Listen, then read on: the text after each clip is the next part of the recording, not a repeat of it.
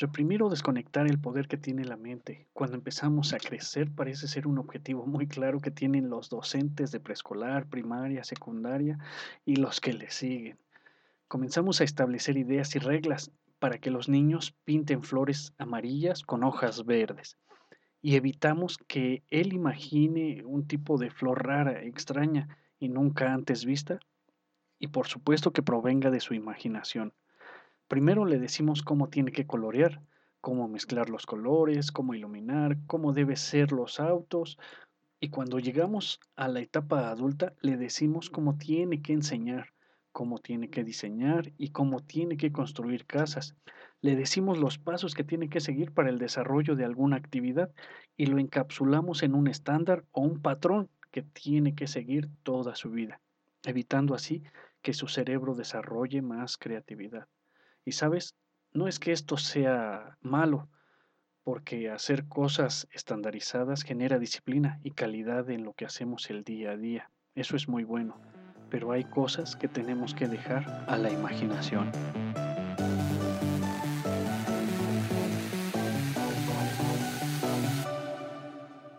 Hola, bienvenidos al podcast de Generación X donde desaprendemos, rompemos paradigmas y nos sumergimos en temas de formación, creatividad, tecnologías y educación. Aquí compartiremos nuevas experiencias de aprendizaje, información del futuro y herramientas para tu desarrollo. Pasa, ponte a gusto y desaprende.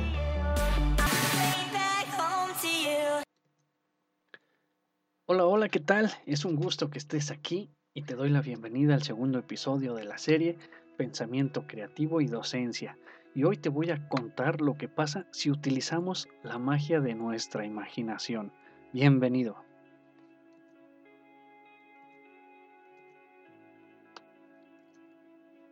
Hace tiempo le di a mi hijo un juguete de Batman. A él le encantaban los superhéroes y figuras de acción y pensé que podría ser un gran regalo.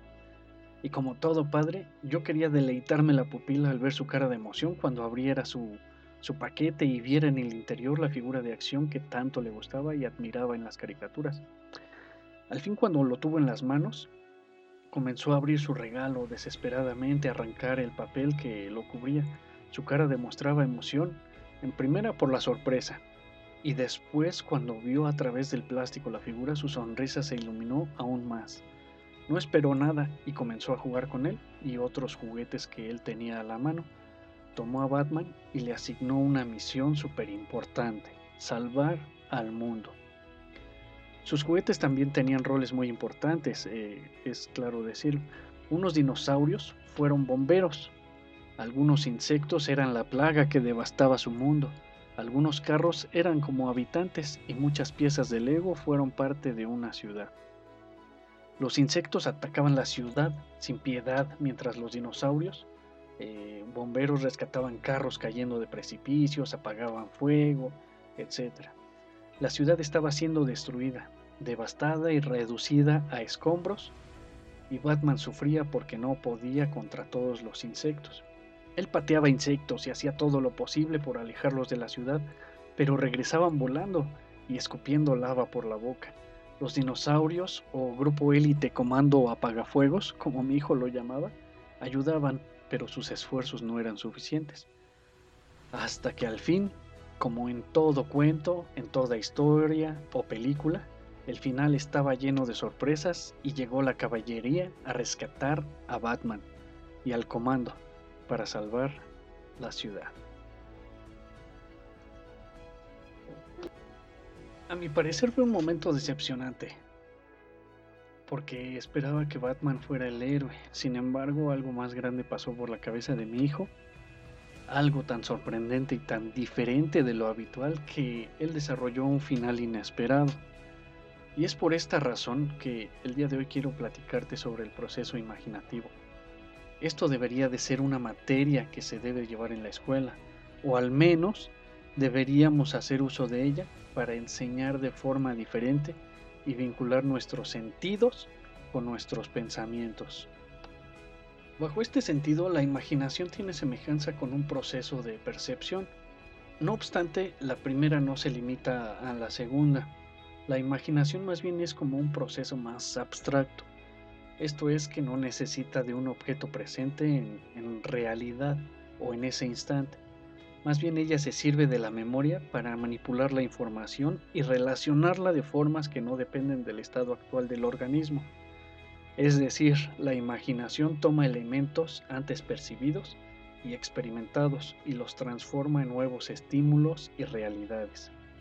Y para ejemplificar este modelo, te voy a contar cómo enseñó un padre a su hijo la ley de signos en la suma y resta. El niño eh, era un alumno de secundaria y tenía problemas en matemáticas como la mayoría de los niños. El papá, ingeniero civil y dedicado su mayor tiempo a la construcción. Imagínate esta situación. Imagínate la familia. Un niño que no sabe sumar y restar y un ingeniero civil muy hábil en matemáticas. Algo debió de haber pasado en su mente del ingeniero, ¿no crees? Yo creo que lo primero que pasó fue pensar que él sí podía enseñar eh, esta lección y que la enseñaría muy bien. Sin embargo, le costó, le costó mucho, pero encontró la solución. Imagina ahora una operación básica. Te voy a poner un ejemplo. Menos 6 más 4 igual a... Pues este, esta operación le costó al niño. Sin embargo, después de la lección que le dio su padre fue muy sencillo llegar al resultado. Vas a decir que es una operación muy sencilla y sin problema, y el resultado es menos 2, pero aquel niño sufría por la lógica de esta ley y no podía encontrar la respuesta. ¿Qué pasaba por su cabeza? No lo sabemos, pero lo que pasó después fue increíble porque entonces, como un destello de luz, llega la iluminación a la cabeza del padre y se le ocurre enseñar de la siguiente forma.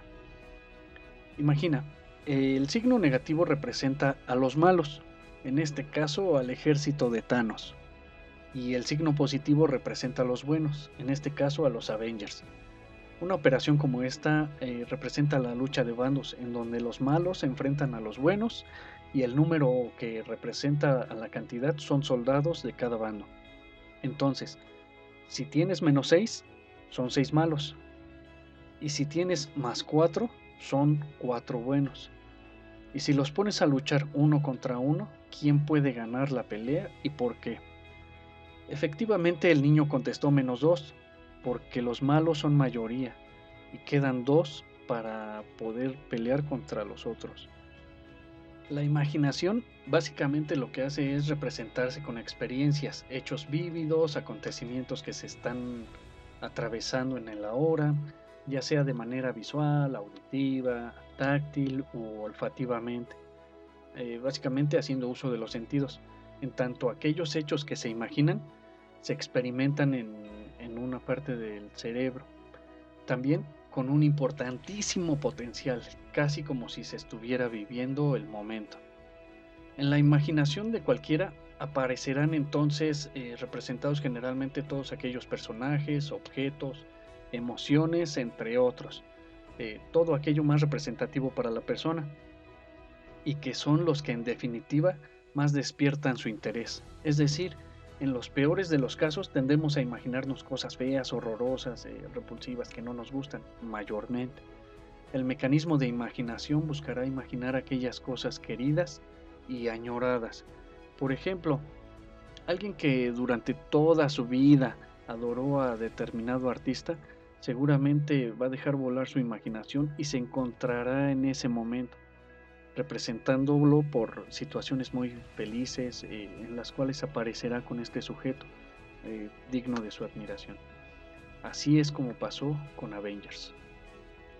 Y sabes, eh, yo no sé si tú eres docente o padre de familia o estudiante o tutor de algún niño, pero quiero invitarte a usar la imaginación como lo hizo el padre de familia con el método Avengers o como lo hizo mi hijo que despertó su imaginación desechando, escúchalo bien, desechando a un Batman que ahora forma parte de un estante de juguetes olvidados y prefirió salvar la ciudad con la caja donde venía guardado, pues la convirtió en una nave de guerra, después en un batimóvil, luego en una casa, en un módulo de revisión aduanera en un corral de caballos y así, juego tras juego, la caja se convirtió en algo más importante que el muñeco que le había regalado, Batman.